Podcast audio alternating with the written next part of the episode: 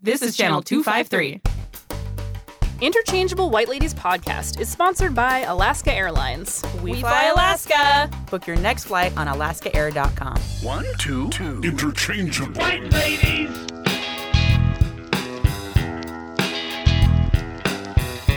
One, two, two. Interchangeable. White ladies. Inter- interchangeable. In- in- interchangeable. White ladies. Welcome to the Interchangeable White Ladies podcast. I'm Hope. I'm Annie. Our essential question today what does it mean to be woke, and how can wokeness be performative? So while Annie and I are pretty good at performing wokeness I as mean- white ladies, we actually have an expert with us today, and that is Amy Young. An actual expert. An expert in what, you might ask? yeah. Well, she's the associate professor of communication and chair of the communication and theater department at Pacific Lutheran University. That's a good combo communication and theater. Amy has a PhD in rhetoric from the University of Texas and originally hails from deep in the heart of Washington.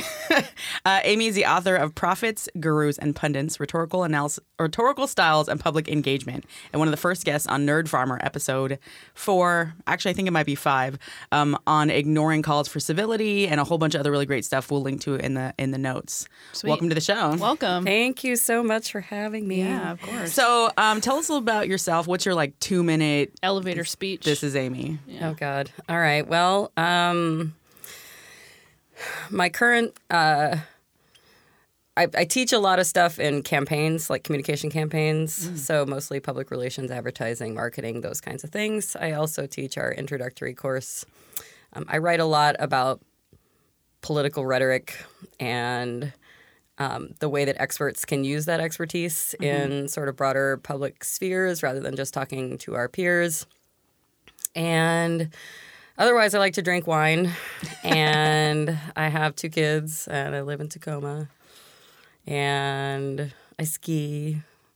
Nice. And I used to run, but then I tore my calf because I'm old. Oh, so man. that's I don't know. That's about my current. How long have you been at PLU? uh, Eleven years, nice. which seems a little bit crazy. Yeah. That's awesome. But my my older kid was not even one when I started, and she'll be twelve in October. Yeah. So yeah, Congrats. yeah. So, how did you get involved in the field of rhetoric in the first place and decide to write Yeah, it and teach it- about it? like I wonder because I mean I took rhetoric classes in college and that was really awesome. But like you you were like this You is sound really excited. no like they were they were fun. It was like I took linguistics and like rhetoric in the same quarter and it was like it was actually really awesome. Um, mind blowing. it was no it was totally mind blowing. Like and, like cr- anyway so yeah I'm like curious like how did you like attach to that and be like that's my thing.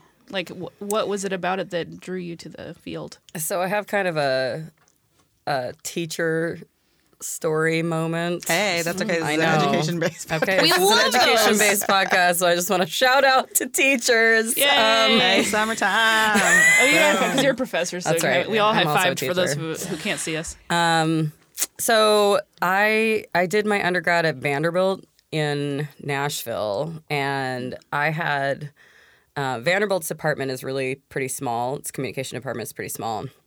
And when I was a sophomore in college, I was trying to figure out what I wanted to major in, and I started taking uh, communication classes, and I took this rhetoric of pop culture class or something like that. I know rhetoric title. of social movements, rhetoric of pop culture, something along those lines.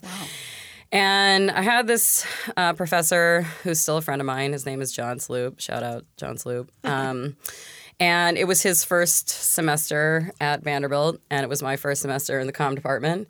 And I remember I turned in this paper, and he called me. Yeah.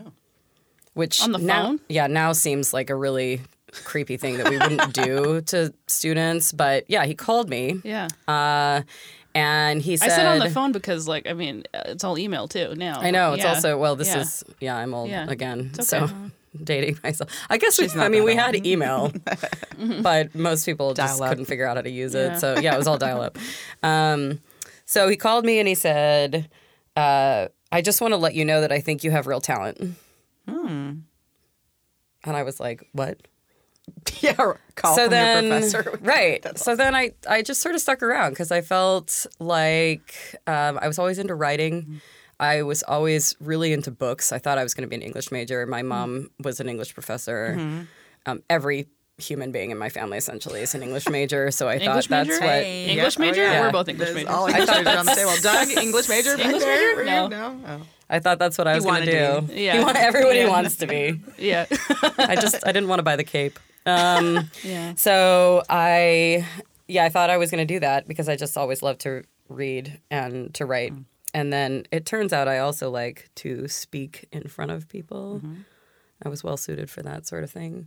And then I just like the analysis portion of mm-hmm. rhetoric more. So, Yeah. who benefits from things being said in this way? Why would anyone choose to say something Yeah. Like this? the critical theory kind of using this medium yeah. and in this time and those kinds of things. That's so. neat. For the listeners, I'm typing notes so that I can steal all these ideas from Amy to use in my class for AP Lang, which is basically on intro to rhetoric.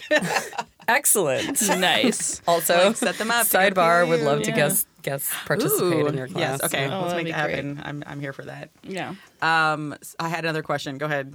I but don't remember. Oh, I just I was gonna say something about like critical theory. It was like that's Mm-hmm. that was just like the most mind blowing experience of college for me. So yeah, I get I feel that like it's like you almost have like this. It's like heart your heart's work. It's kind of like a I don't know. You get I don't know. You feel passion for it, and I because not everyone has that kind of passion for what they do. No, So I mean that's really cool and rare. And no, I got very lucky. yeah, So, absolutely. since you write a lot, what's the worst thing you've ever written? Like you realize after you wrote it, you're like, "Wow, Oh this is God. trash," but I had Um, to turn it in. and maybe somebody didn't submit. even like say, give you bad feedback, but you were just like, I, this You is just knew. like this is like I've hit rock bottom. or maybe it was a job you had that you had to hit rock bottom by writing something really poor. I th- I think, you know, I I went back once, and this taught me never to read nearly anything that I write again. I, I you know, is- like you're the second person who said that on the podcast. What? Mandy said the same thing. She's like, I don't reread things that I write. I read this interview. I think it was an interview with Johnny Depp once. Who said he's never seen any of his own films, and I was like, mm-hmm. I can see why you would not. Right? Yeah. Not. And this isn't Johnny Depp specific, but going to going to my own writing and looking back and thinking, yeah. what the hell was I doing? Um, so I tried to read my master's thesis once after I wrote it, that was and bad. that. I mean, they passed me, y'all. So, like, I guess it was. That's how I felt about my master's thesis too. Actually, I'm like, well, these resources are actually not bad in the back. We had this Yeah. part where it was like how-to tips to Right. deal with the concept. What was your master's thesis on? It was actually um so this is sort of an odd an odd thing about my life path after I graduated from undergrad. I started I was a consultant for IBM um for 4 years before I went back to grad school. Um I needed a break from school. And um and so I, when I started in the program at Texas, because I did my master's there too, I thought that I wanted to write about critical organizational theory sort of work. So, how are organizations trying to be more democratic, or how are they trying to engage? Um, in communication practices that are more inclusive or you know those kinds of things? Um, where pockets of sort of organizational, you know, resistance and and those sorts of things. So I I did. It was something about bridging the academy and organizations. I don't know. It's just The question is, was it a long title? Probably. Yeah, I'm And sure. was there a colon? Oh, in abs- between there? abs- Oh, yeah. freaking There's a Oh, colon. yeah. Of course, there's Always. a colon. I mean, How could only, you write a master's thesis and not have a colon to the I think only now are people kind of abandoning the colon, Yeah. but like That was my favorite thing. We used to go crazy with it in grad school, where we'd like just write like email titles Oh, yeah. or stuff with colons, like for no reason. Well, joke. our national Yeah. conference is always the dumbest. They're always these thematically incredibly stupid things like looking ahead, reaching back, or Oh, whatever. yeah. And so we would do these. Yeah. We would do That fake sounds like the paper kind of titles. We go to Yes, also. fake paper yeah. titles. It was like fake paper titles, and so it was before the colon would be like, you know, looking back, reaching around, colon, you know, the rhetoric of, or, and it, we would also try to make them as long as humanly possible, That's so that if, for instance, you won like a top paper award, it would never freaking fit on the plaque. Yeah, like, yeah. the font would have Glorious. eight point font. Nobody can read this paper. That's awesome. Nobody has any idea what this paper's about. so good. So you've been doing That's this for a really long time. what do you think are some trends that you've noticed in like the way that the public engages in rhetoric or communication? Is there anything you've been noticing about that? I know you talked a little bit about that with Nate on his pod. I did. But anything re- more recent? Well, I think it's interesting because uh, the, the the sort of standard lament of my discipline is that if people want to talk about rhetoric, they don't usually ask rhetoricians to Yeah. talk about rhetoric. Thank you for saying that word because I feel like I always stumble on that word. Rhetor- rhetoricians. Rhetoricians, Yeah. Yeah. I read it and I was like, oh, Hope, why'd you do that? I always debate on like teaching that word to Yeah. kids, and I'm just like, just add an IAN. Don't worry about saying it out loud. Like most people. Rhetoricians. now I got it. I feel really people confident who, now. Thanks, people Amy. who study rhetoric. Um, so uh, it's interesting because usually, you know, when they ask about these kinds of things, they ask a political scientist or a historian or somebody like that. And there's no harm in asking people from other fields about this, but it's um, for those people who really do study what happens when we use words or media or words media and timing in certain kinds of combinations and with certain sorts of audiences and particularly i mean i i think a lot because i i have a friend who um, had a piece that came out in time today which is pretty exciting Wow, yeah. and well actually she's quoted in a piece in time i shouldn't say she Is wrote the time cover the one I saw this morning with Donald Trump on the cover? yeah welcome to america holy the little sh- holy shnikes. little I was girl gonna. Yeah, have you seen that cover? Hope? I have not. This sounds awful. Um, it's yeah, it's a i thing. I mean it's really in terms of rhetoric, Powerful. I mean, visual, Yeah. Yeah. rhetorical. I mean, it's like, uh, yeah, it's a. I will. We'll link to it. We'll put it in the show notes. Maybe Yeah. it'll be the cover page of our discussion. It's um but what you know what she's talking about right is that uh for instance that one of her insights is that you know most presidents for you know 240 years of this country spoke in used um, a lot of the time would use words like democracy or equality or yeah. you know and and Trump in 2 years has said democracy fewer than 50 times right. Oh. That's right crazy. he's said equality fewer than 12 times what? I knew it was bad, but not that bad. so in 2 Oh years man, that Times page is very amazing. right Yeah. And so we think about what that might mean and to think about um, the notion that he's speaking only to his base, unlike other presidents who have Right. tried Right. at least to appeal to a broader sense of America ness, whatever that Yeah. means, right? And to more broadly cast a net of what who they're talking to, Yeah. even if even if that person knows that those people may not have voted for him in uh, this case, uh, but is trying to sort of reach out to those people anyway. I can't think of a president who doesn't who didn't do this until Well, he, you know, it's weird because when he was campaigning, he didn't even, you know, how usually when people campaign for president, their communication style and the words that they use and the way that they they talk to their audience is, which is the American people, shifts to being more uh, a casting kind of a broad net as they get closer to the general election, and Right. he didn't really do that. Well, wasn't that part of the appeal though, right? Like he's not using the same rhetoric that everybody else is, and he's so fresh and authentic and whatever. Yeah, he's think really fresh sticking is- it to the man. Yeah, or fresh is such a weird word to use. And think Well, about. maybe I feel just like me. I feel like It's I like picture him as like a pic, fresh. he's like pickled. Like I Yeah. don't think of him as fre- like Or fresh. at even all. the thing of like I've heard people say, well, we shouldn't. It's a long shelf life. Cheetos do. You know. seriously. That's funny. Yeah. I hear people say though, like we should we shouldn't mask what we're trying to say, right? Like people are upset about euphemisms or like um, we've talked on the show about like conversation and like passive aggressive ways of talking, but also Yeah. like how do you how do you frame what you're saying in a way that's also like marketable and he doesn't Right. do all that. No. So I mean there's a bit of authenticity, but I also feel like it's bad for someone in that position. Yeah, it's on. But some things that are authentic are unpalatable. Hmm. Like I mean, raw, raw. Um, what's that fruit from that's like really nasty smelling? Durian. Durian. or- Yeah, like raw durian. Yeah. It's Yeah. it's authentic. It's Still- it's hundred thousand percent durian. Yeah. Smells like ass. Yeah. well, and I. Truth. Hashtag facts. Um, but I, you know, I was I. I think also, you know, we're in an era in which things like political correctness is given this really bad rap. And Mm-hmm. I think all political correctness means is that you're trying to think about other people before you speak. It's like empathy.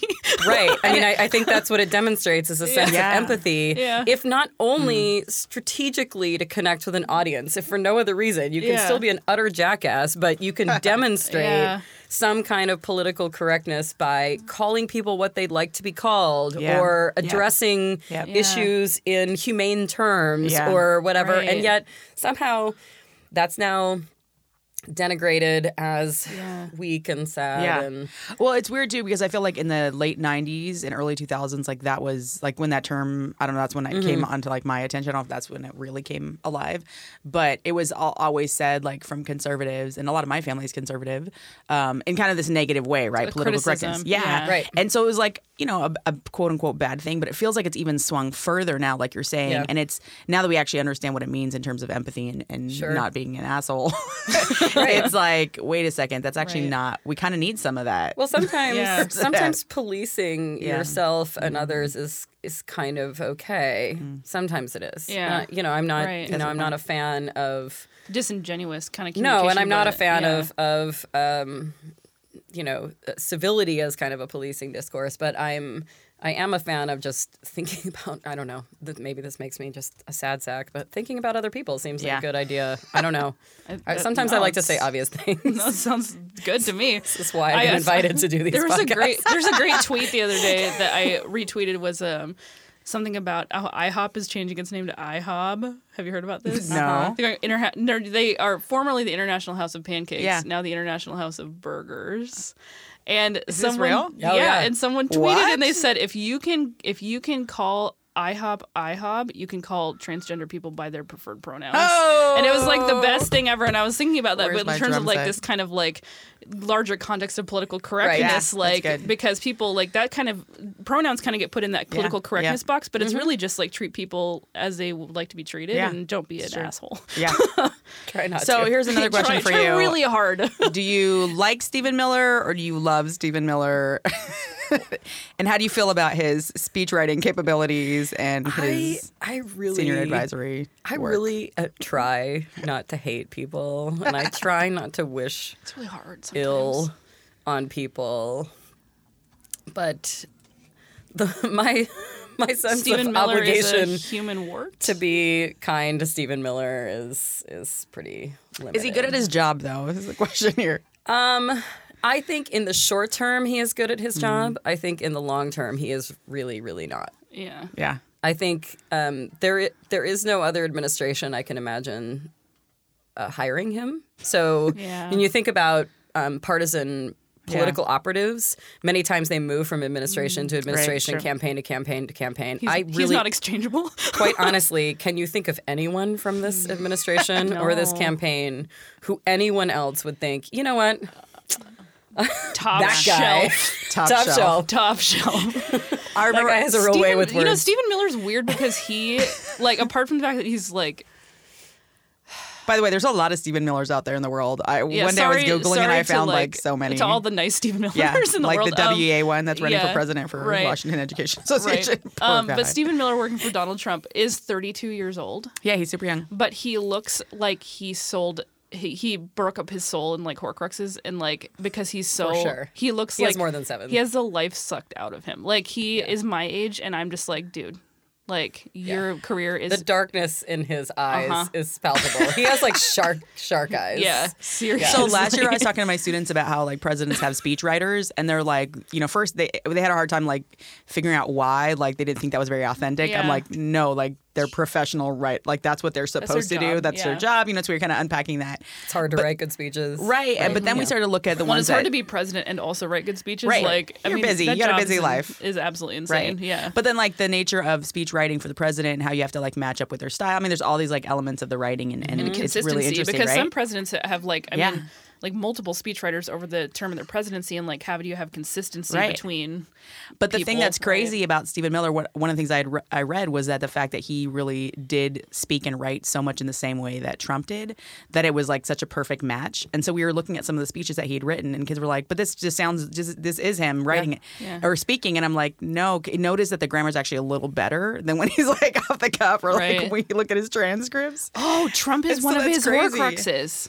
It totally makes sense now. I think it's I think it's in his hair. Is it? The hair is the Horcrux. Oh, that makes sense. I mean, it's very it hides all its secrets. So we actually came, invited you on the show for uh, this conversation, but also this idea of like performing, and so I mean that's tied obviously to rhetoric, but performing wokeness specifically. Yeah. So uh, we had a really fun bar conversation about this, which is why I was like, "Ooh, wait, you should come on the pod. So can you define for us what do you think being woke means or is, and then what's the phrase perform performing Also, wokeness? how is being woke different from being awake? Hmm. we'll get to all those. Wow. Okay, so a lot. So And there's a shame bell here, by the way. So if you ever feel like you need to just shame something, something, shameful. You just ring yeah, it. you just ring it. shame bell. Yeah. Okay. Yeah. But so if you're like, I'm this is terrible, myself- yeah, yeah, that's fine. You can and do that. Or sometimes other we people. just, sometimes we just yell shame bell and just ring it. So I mean, yeah. yeah, whatever you need to I'm, do. I appreciate that you've let me know this before Yeah. it gets wrong, so that I'm, Yeah. I'm not Doesn't startle you. Yeah, it's pretty loud. Well, I have to say that I did attend one of the uh, you know reading groups at Lincoln High. Yeah. Nice. uh, for Between the World and Me, and then um, you know the the the sort of ethos is if people like what you say, they snap, and then I was like, oh my god, I'm now addicted to snapping. like now, all I want to do is have people snap for me. That's like, the that- poetry. Like, Yeah, nice. Doug, can we add that? Because I feel like my snaps are not that loud into the mic. yeah. It was I, yeah. I, I can boost the snaps. Great. Thank Nice. you. Thank you. Um, so the bar conversation that we ended up having is actually about um, a person that I that I know um, who is uh, my age, so early to mid forties, um, who uh, is a white woman. Uh, and is as interchangeable as any of the rest of us. There's a shout out to your uh, show, and uh, is a fan of late 80s, early 90s era hip hop, Okay. which is fine. So am I. Sure. Yeah. Uh, and who isn't, really? I mean, if you're not, I just, we can have a sidebar conversation later. Uh, but she, she wears all kinds of t shirts and sneakers. And he's groaning with realization. all of I can she has picture like an now. entire wardrobe of like t-shirts that say like Hollis Queens on them or that are um uh you know, fuck the police or fight the power or you know whatever and i you know fine like i'm down with all of your sentiments i too like nwa and public enemy and all of these other Hashtag FTP. You know. right run dmc any of these Yeah. people like we can all we can all agree that that this is good this is good art however uh she sent me a facebook message when she was packing for this Oh, it's a conference whole nother level when you send it in a Facebook message. right and it was i think i sent it to Yeah. um It was awesome. I I'll think I forward sent to it to uh, to Hope, and it was a. It's a picture of a series of T-shirts and like sneakers that she's gonna pack for this conference, and I'm like, "You're a white woman in her 40s attending a professional meeting in Dallas, Texas, in like 17 Public Enemy shirts." And I I had two reactions. I think One she had a was- blazer though too, right? She had a blazer. She was gonna put a blazer on over. Oh, that makes Put it a better. blazer on it. That's professional. like a bird. Put a bird on it. I mean, I say that as I'm sitting here in a Maxine Waters t-shirt that I do I know, put I a blazer love. on over and I do teach in. But Although somehow it's I a different. It's different. Yeah. It's well, let's different. dig into why it's different after you. Keep going. Okay. keep going Yeah. with this later. I, we'd like So- to talk about how it's different. I had a couple of blazer. reactions. The first was that I was like drawing an analogy to Best in Show, where that couple, oh, where yeah. he's like, "How many dress kimonos do you need for two days?" and this thing, and Yeah. he's like, "Well, I guess I'll pack seven or whatever." I mean, that is like the first thing that I thought, and then the second thing that I thought is, okay, this has crossed a line somehow. So this question about wokeness, mm-hmm. right? I think also, I think it probably involves a number of things. But appropriation mm-hmm. seems like one Yes. of the key centering terms mm-hmm. around which you might think about what does it mean to be woke, right? Because I think who gets to lay claim to stuff in particular ways and Yeah. sort of perform publicly their laying of claim to something i- i- is is for me what troubled me about this. Well, there were a number of things. Anyway, that's, we, we can go after this is over, um, since you know no one needs this space. We're gonna order Uber Eats and like That's a- right. That's right. ten bottles of wine, sit here and talk about this. Yeah, because Doug doesn't like live woke. here or anything. That's fine. yeah. Um, Interesting. but I do think um, I do think that it had crossed for for me, and this is for me. But I do I think I'm onto something yeah. here. I want you to write a really good like think piece about it or whatever. Um, it really felt like there was this this line being crossed between being a fan of something Yeah. that is culturally outside of your experience and appreciating the artistry of that thing, Yeah. which I think is being woke, yeah. To performing a kind of wokeness mm-hmm. Yeah. that feels disingenuous and problematic to Yeah. me. It's like because- wearing a woke costume. Yeah, it's like Yeah. wearing a T-shirt that literally says "Stay woke" or something. Yeah. I mean, it, or woke AF. yeah, Like, And we were uh, actually, oh, as Hope and I had a separate bar conversation where I said, if you are claiming to be woke, you need to do some like soul searching because the people who claim to be woke are usually the ones who you want. to It's like red flags. Like, it's like the disclaimer, Yeah. like some of my best friends are gay or whatever. Yeah. Yeah. Yeah. Well, and I have this whole thing rant with students. I students. know a black person. where I'm like, with students, I'm like, when people walk around, they're like, when kids walk around, they're like, I'm hard, right? Or like thug life. And you're like, I'm a thug or whatever. Like, if you have to wear a shirt and you have to like get a tattoo, then you're really not that thuggish. Like, people should just know Yeah. that you're going Right. to whip their ass and like you're tough Yeah. by your life and like what you say, Reputation not because like, you have are. like these Yeah. tattoos right. and these things. Right. And Chuck it's D kinda- does not need a T-shirt that says Right. "Thug Life." yeah. Yeah. yeah. Interesting. Although so he may have one, but I bet Yeah. he wears it ironically. so keep going with this train of thought. So um, other things that like kind of came out as you were thinking about this lady. Yeah. Okay, so this is, um, I, you know, I don't mean to pick on this person, but I'm kind of picking on this person. So You can throw uh, in other examples if you yeah, as you think about yeah. Um, but I, th- you know, I'm I'm thinking about other kinds of. Um, you know, for instance, um, people who get tattoos that are aesthetically associated Mm. with with um, another culture that Like are a like a dream catcher. Yeah, tat- tribal or something. yeah, Yeah. uh, some kind of tribal tattoo, a Maori tattoo, yeah. uh, you know, um, Aboriginal inspired, you know, based on art. Um, Chinese characters that just say Chinese like char- hamburger. Well, and then I never. I mean, Yeah. this is the whole thing. Like the, Chi- please don't get stuff in a language you don't. double happiness. yeah, I don't know. It just Yeah. it's so alarming. Um, Well, and the hard part is like you don't. I, I I feel like you can kind of tell when you look at somebody or when you like talk with somebody. Um, but you're right. It sometimes it's more about that. Like, what's the feeling that's coming through with it versus like the actual authentic. Like, did you live there for 15 years of your life, or you have like this is an ode to your grandma or whatever, right? Like some connection. sure. Yeah. Are do, are you um are you part of this group even Yeah. if we wouldn't necessarily know that just by Yeah. looking at you Yeah. that's fine okay i mean then that you know that's that's sort of a different situation to me Yeah. um, but i do think so appropriation is one of those things and then i think that there is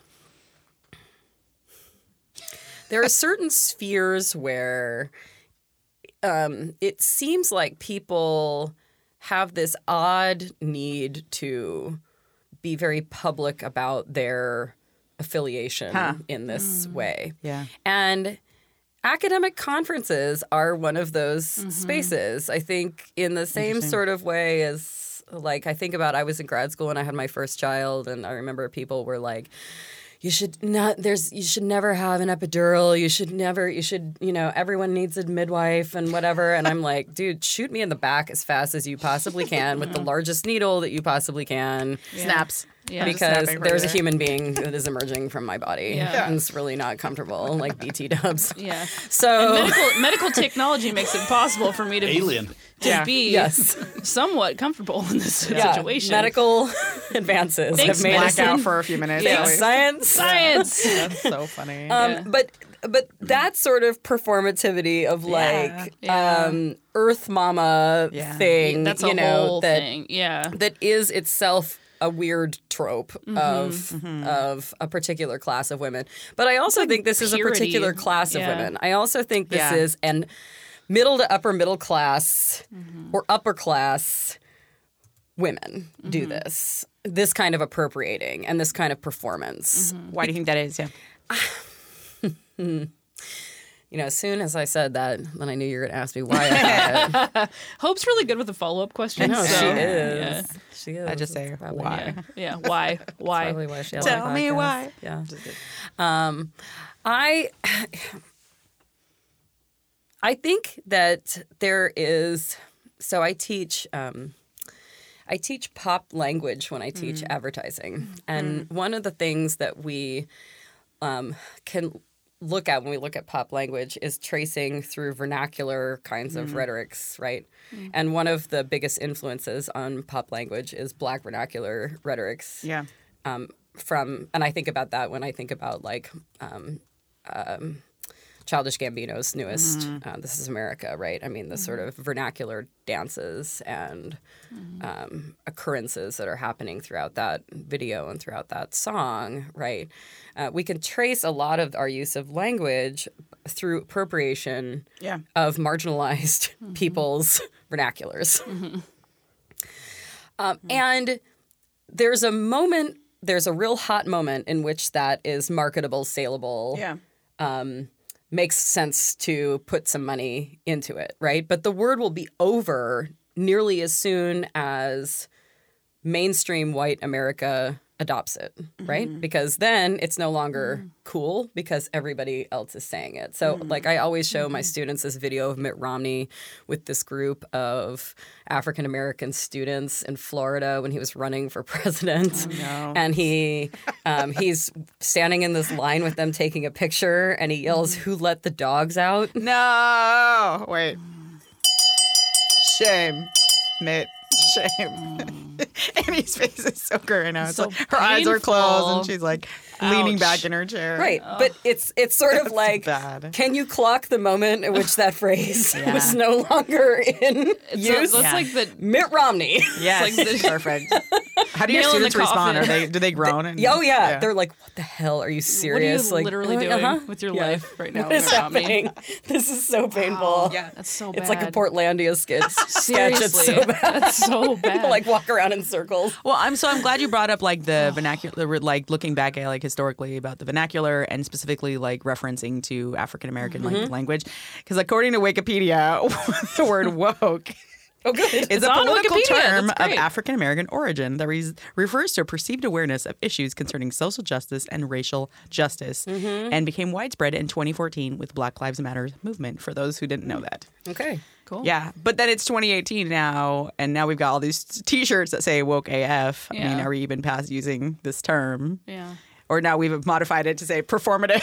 Well, now now it's now it's being appropriated and performed in these other circles that Yeah. have traditionally right, and I think like white feminism is notorious for having excluded Yep. um, other voices and uh, not being inclusive of marginalized identities. Right? I mean, TERFs. Turfs. Yeah. So I I think um, it's interesting because you have there's a there's an enormous amount of cachet, a sort of um, counterintuitively there's an enormous amount of cachet in being connected with wokeness. Yeah. Right. Yeah. Yeah. And performing, I think this is why um, I think that people who are whose life experience has been at least to some degree by their socioeconomic status Yeah. less complicated than other mm, people's life.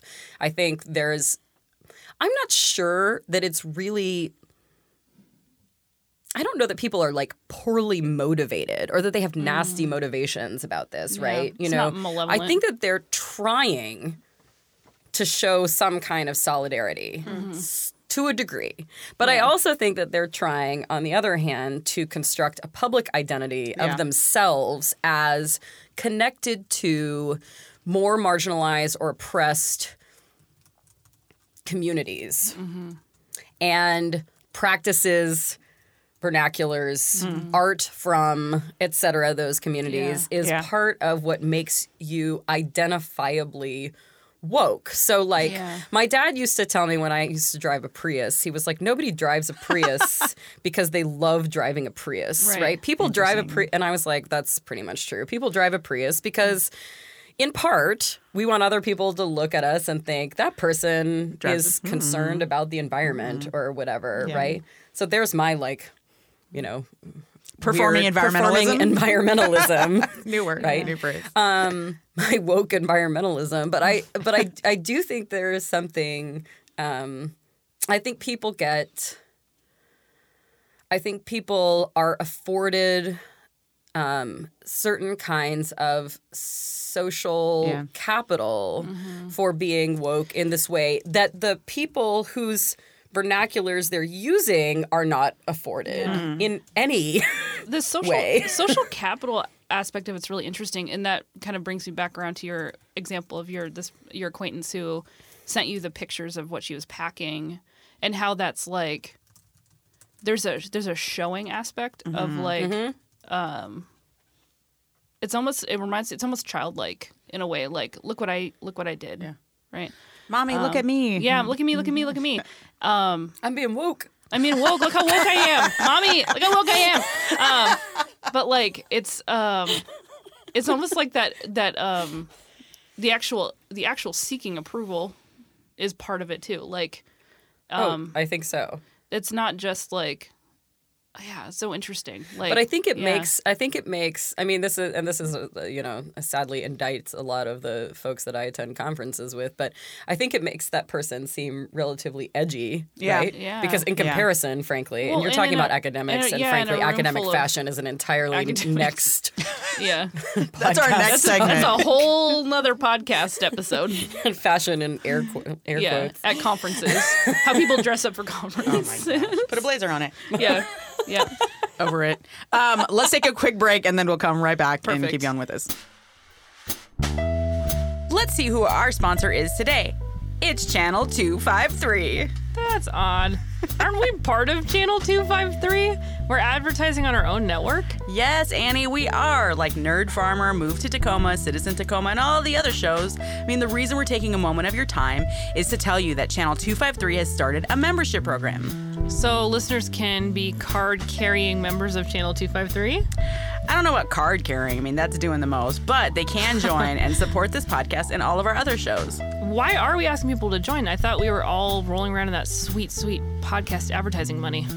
Well, that sweet, sweet podcast advertising revenue doesn't pay all of our bills. And for some of what we do, you know, like the free Adult Civics happy hour events, it doesn't cover any of it.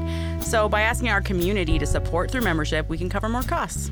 Do members get anything for joining? Because I feel like like maybe like a discount would be sweet. Like, is there what's Heck yeah, heck yeah. There's Okay, a definitely okay. a discount in the Channel 253 online store. Oh, and cool. I don't know about you, but I absolutely love my IWL mug. Um, yes, it's fantastic. it is fantastic. It's an oversized mug too. Like It's you could, giant. You could eat soup out of it. I fit like definitely a couple of oh K K pods, and we talked about Oh, K yeah. pods Yeah, before, yeah, yeah. yeah. So anyway, members will get that discount, and they'll also get a regular ish email from our other podcasts about our events and other interesting things going on. Plus, of course, most importantly, intrinsic motivation, the satisfaction of knowing that you are helping our network. That's super cool. I love it.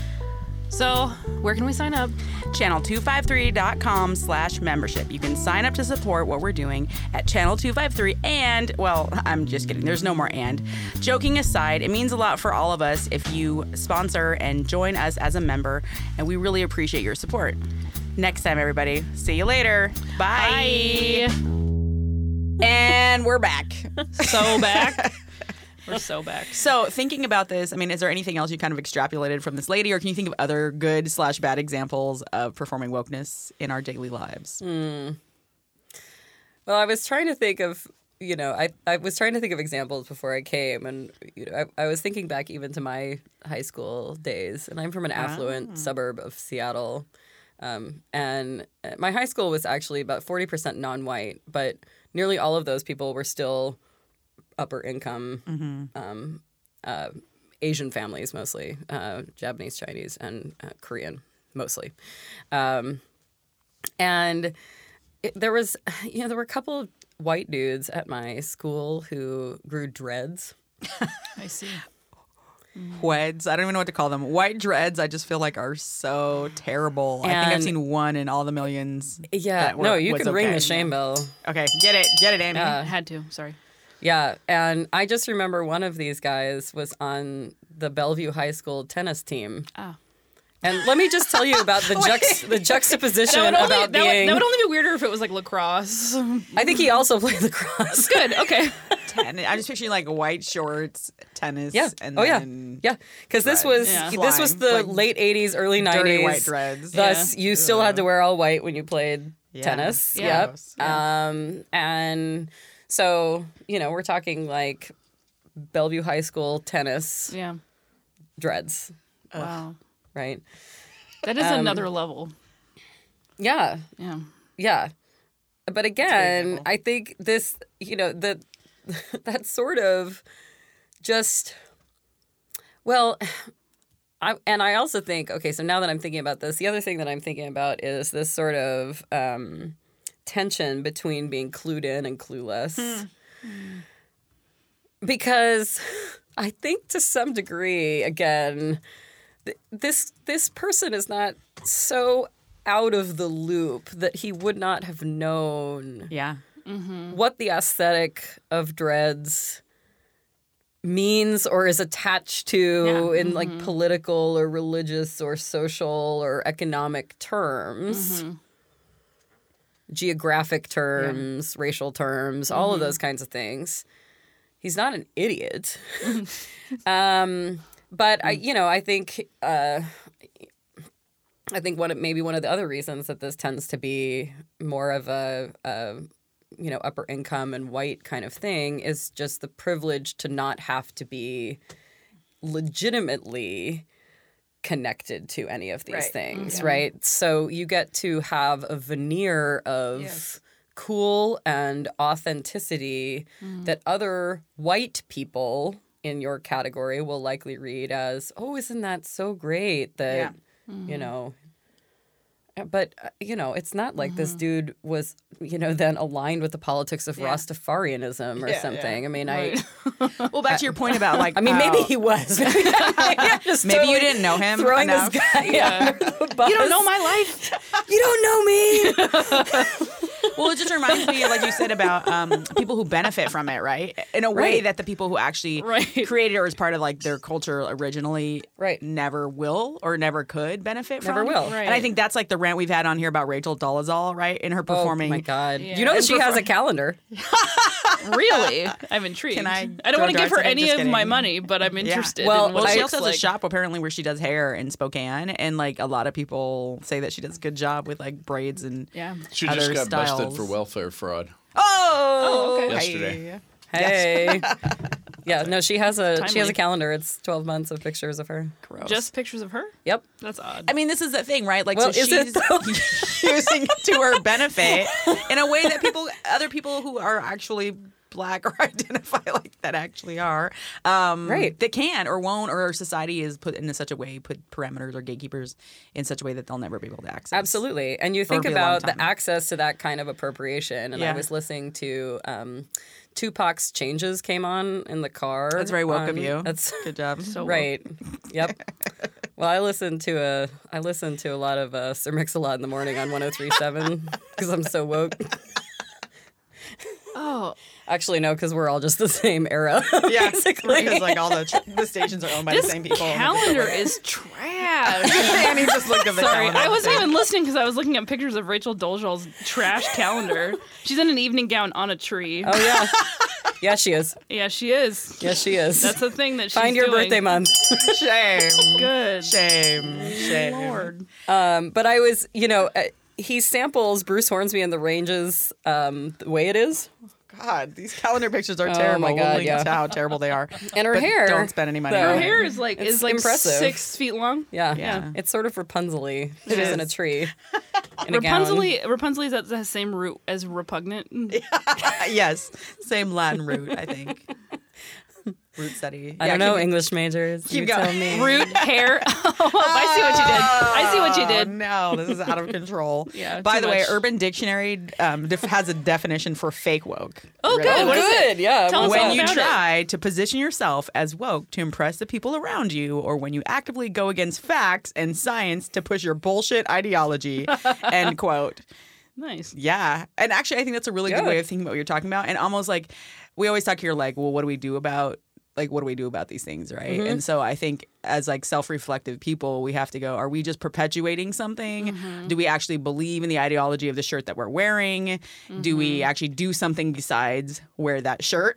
Right. right. Right. I, I think about that because like I have uh, several pairs of Black Lives Matter earrings, and um, I love earrings. I'm obsessed with them. But I, I always think about that when I put them on. I'm like, I don't want to just seem like a person who's performing Right. this thing, Right. and I'm always like super self conscious about it. But then I'm like, no, I need to. I want to make sure I like take a stand and live authentically about that. Um, and it's funny because they're Mm-hmm. But also so that others can identify you as, right? Yes. Yeah, but like in a actual real way, right? Real way. Yeah, instead of I don't know the safety pin. I remember them the safety pins thing were like Mm-hmm. super popular, but I was also I don't know I just had like mixed feelings about the the safety. I pin never wore the safety pin because um, as soon as people started wearing them, it was I think it was um, I don't know who wrote this article, but it had a big impact on me. It was just about like um, if you wear the safety pin and then you don't do shit, then then it means nothing. Yeah. it's meaningless. And so I was like, uh huh, yeah. yep, correct. And so then I never wore it because I was like, I I don't want to I don't want to um, I want to show that I am doing living the life that is helping and doing things that are actually meaningful Yeah. and not just pay lip service to it and then have people be like see it and think oh she's cool like it was not Yeah. yeah and so i and but i never thought about it that way until someone pointed it out to me and i was like uh-huh yep makes sense i shouldn't just wear it just to wear it Yeah. so that people can see it Yeah. yeah a friend of mine posted on Facebook um, recently. It said woke posting ain't gonna get this done, and I'm like, yes, Woke posting! posting. So what do y'all think about this idea of woke posting? woke posting makes me think of also woke splaining Woke splaining. i feel like that's like in the same like like woke, Unpack that. Unpack yeah that. well okay so like woke posting is like you post about something on the internet and then you don't do anything in real life. And it's kind of like like woke explaining to me would be like all white men on twitter which is like um i just commented on a there was a post that um megan rapinoe who's plays for the um seattle reign uh, fc soccer team and she posted something about her out- outrage about what's Yeah. going on with everything. 'cause she's vocal and you know she's one of i think she was the first um the first white female athlete to take a knee after She was. yeah, Yep. and so she's just like she's she's amazing um and and not in a like i don't know Actually woke. She's actually yeah, and so she's like actually amazing. She went on this like rant on Twitter about about all fake. this like crap that's happening lately, and she someone commented and said something like "calm down." First of all, he said "calm down," and I was like, "Oh no." That's like the thing I that gets me the most. every time in I the read calm history- down, and I put the gloves on, and I was like, "No, no, you no, calm down. Don't you tell her to calm down." And so then I went on like, "You don't get it." Who thinks that ever works, by the way? It doesn't work. Like, and so I basically like, who are you to police uh, our outrage? Like, brah, and I just like lost it Good for you. because he Calm was down, trying to like, right? No, I don't want to calm down. calm down, just calm down. I don't know if you've seen that skit by um oh there's a skit about uh gosh, they're called like white nerds something now I'm Yeah. gonna make a mistake, but there's basically a, a sketch comedy bit where they're like Abraham Lincoln is like in the theater What? and he's being like taunted by is it Booth who killed him? Yeah. right. He's being taunted by him, and then my he starts shouting and basically like making fun of how Abe actually got shot. And so um, Abe's wife Mary Todd is like. You know, just let's let's keep watching the play, and the Booth's like, "Calm down, just calm down," and like starts. What? No, you've never seen this? No. Okay, I'm gonna link to this. Okay, and I'll send this to you personally as well. Yeah. It's really funny. So I feel like that's- that sounds really good. Yeah. Um, related. Um, but woke, I feel like woke explaining is kind of like tone policing is part of woke explaining. It's like here's how you should experience your like, like here's how you should experience politics, or here's how you should experience your own experience, and it's just kind of ugh. it's all part of that same like um mansplaining like. I don't know. If you were really white woke- splaining, Da da da. if you were what if really you- woke, if you if you did it this way, you'd be right, but you're not doing it this way, so you're wrong. And it was just like, Yeah, mm, I think the political left rage. Mm, is kind of bad about that sort of thing yeah. in general, though. Yeah. like you're just not doing whatever it is that I think you should be doing. right. Yeah. Enough, enough. Yeah, it's like it's like purity police for like like really But for like wokeness. but for wokeness like Yeah. like it's like the purity police for the um for pregnancy. It's like you, you you if you're not pure, you're not a good mom. If you're not if you're not have a midwife and like breastfeeding and you have a natural Wearing birth, patchouli. like you're not we're, like patchouli. I really, you guys, I don't Amy, your even like face is patchouli. I awesome. mean, the whole No, thing is just right? bad. Like- yeah. I'm a terrible academic. I hate yoga. I love drugs. Uh, yeah. Tea, do you like tea? No, hate tea. Oh. Yeah, I mean, hate it. like, just makes me feel yeah, sad. You don't feel. You just don't. Yeah. So what You advice? didn't check any of the academic boxes. yeah. You don't any sweater vests. Oh, yeah. No. Like you. Oh no. Yeah. So what advice You're lost cause. would you give um, us people listeners about like how do we prevent our own fake wokeness Yeah. slash Focus. not be folkness slash not be woke splainers? I think, you know, I think the stuff that we've, that's been part of this, like more recent part of this conversation about being connected in more meaningful ways to mm-hmm. actual organizing or mm-hmm. actual mm-hmm. political movements that aren't things that you just sort of yell about Yeah. on Facebook or Twitter or um, you know, I have a friend who who writes a lot about this, and she's actually a faculty member at the University of Arkansas, um, and she has been asked by the Democratic Party of Arkansas to run against Tom Cotton um, Ah. because Yow. yeah, but I mean, I I do think she would be an amazing counterpoint because she also she's not particularly subject to shame. Yeah. And I think that's You really think that's need good, that, yeah. especially for, That's for women good. candidates, right? I mean, I just think like I just like feel like running against Tom Cotton would be like would be brutal just because of like Yeah. the party support that it would be just just the vitriol. I can't even imagine what. oh, there would be a ton of vitriol. Yeah, it doesn't mean it's not worth doing, but like, oh, Right. you just said Tom Cotton. This his name just made me kind of like Oh no, Made me know. It's- bristle My as eye I- starts to like yeah. twitch. And, yeah, the vein pops out of your forehead. right. Um, but I, you know, I I do think she's she's really she's not like anti-march, I would say, but she's she's also kind of that Yeah. because she's she, in her opinion, at least in contemporary political organizing, a march is like so. There's a um, a book that a, a member of the faculty at the University of Texas wrote um, about 10 years ago that talks about how people would do things like, in his estimation, um, he comes down really hard on television and other kinds of media, and I, I think he's wrong about that. But one of the things that he talks about that I, I think is a worthy point to consider is just the idea that um, that we would do things like watch, well, then Jon Stewart, now John Oliver, or Trevor Noah, or somebody, and say, "See, I did politics. I watched this program, right?" And and her estimation is that now marching, because of the sort of visual. Rhetorical nature of social mm-hmm. media, especially that the sort of circulation of images of people at Yeah. marches, is starting to kind of stand in for. I watched. It's not enough to say I watched the Daily Show now. Mm-hmm. Now you have to attend the march. But here's the picture of like, and I mm-hmm. know I'm guilty of this too. I mean, I at the march. yeah, like I took my kids to the uh, march against gun violence yeah. um, in Tacoma, and uh, and we were there for the entire, you know, all the speeches and everything that's that kicked it off. And mm-hmm. I did take a picture of us there and a picture of mm-hmm. other people who were there, and um, mainly because I wanted to show that people were showing up. Yeah. That mm-hmm. members Yep. of this community Yeah. were showing up, and they were showing up in pretty staggering numbers for a thing that we've sort of long been sad about, but people haven't really, you know, had as much movement on it as, as we possibly could. And I do think there's a place for that kind of march. Um, and for the circulation of those images, because I think that's powerful, right? It shows it shows that you're in community with other people, that you're not alone, right? And in your sort of um, thinking that maybe we should stop shooting children in schools. Um, Yeah. but uh, but then if you stop there, I think her concern that she Yeah. keeps articulating, right, is that then you're not doing any of the hard organizing Yes. Yeah. that is the prolonged, not one and done. Okay, so I showed up for the march. Yep. Yeah. Look how woke I am, Right. right? Yeah. um, you're not organizing against Yeah. gun violence. You're not. In, let's just take this for example, because I did attend that march. You're not. Um, you're not um, organizing for candidates who are Yeah. running against those positions. You're not running Right. for office Yeah.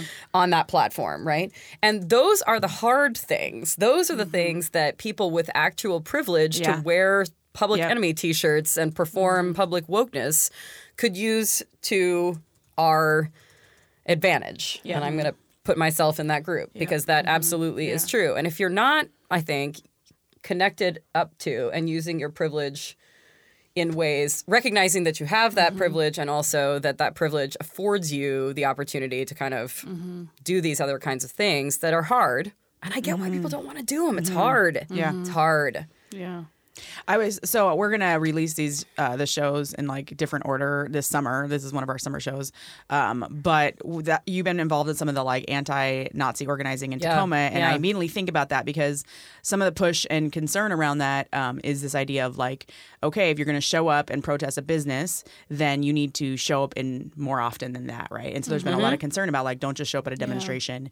And I hope by the time this is released, we actually like see either this business is gone um, or that we're seeing ongoing and i keep saying to people if you if you show up at that march and you're out there with your sign about like don't buy nazi tattoos or like we don't want nazis in tacoma Yeah. then i will freaking knock down like i will pound your door i will call you up and harass you on facebook Yeah. if you don't show up at ongoing things that are related to that Right. especially if any of it is negative like Yeah. if there's any like break-ins Right. whatever like we don't know how people are going to respond or what's going to happen right Well, but it's you better be there because and, like, it do is the hard work it is on those it is on the those of us who can do this Yeah. to take the blowback for Yes. it yeah because other people have been constantly taking Yes. the blowback Yes. for it Yeah. and Well, it's almost like it's almost like um like your friend. It's um, I uh, what I hear you saying hear you saying also is that it's almost a critique of consumerism. Also, like oh for sure that this idea of like, are you being are you literally literally being a productive member of society,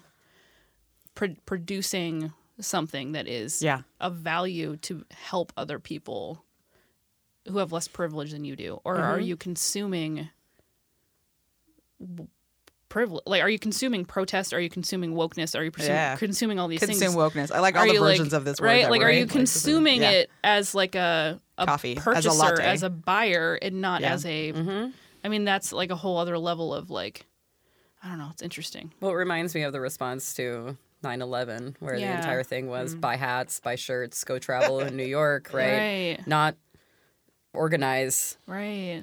yeah Yeah. on what might have been. or like learn the difference between Muslims and Sikhs. Or like because there was this whole remember like the whole thing about yeah. like people I being mean, attacked for wearing you turbans know. and it's just like but it's like you like educate yourself and like learn Yeah. information right like don't just I don't know don't just be a yeah don't treat this as an opportunity to go shopping right yeah. yeah So we are almost out of time, but I want to. Rats. I know this is like an amazing, a good conversation. Um, do you want to talk a little bit about your upcoming piece of writing that's coming out and like promote that at all, or Yeah, what you Well, working or on? like how do people get a hold of you? You can kind of do yourself a little shout out here.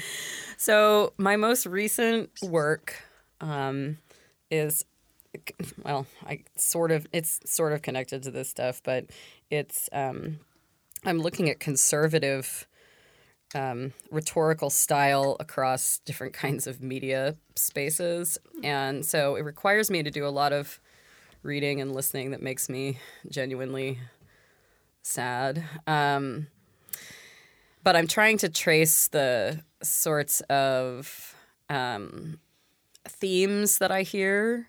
So my sample chapter that I'm sending to the press is on victimhood. Mm. So mm. perceived victimhood, and this is sort of an ironic trope, I think, in conservative rhetoric, but it's one where it's never okay to be a victim unless the perpetrator is the liberal elite mm-hmm. of some kind. So universities or scientists mm-hmm. or mm-hmm. the m- mainstream press or whatever it is, right?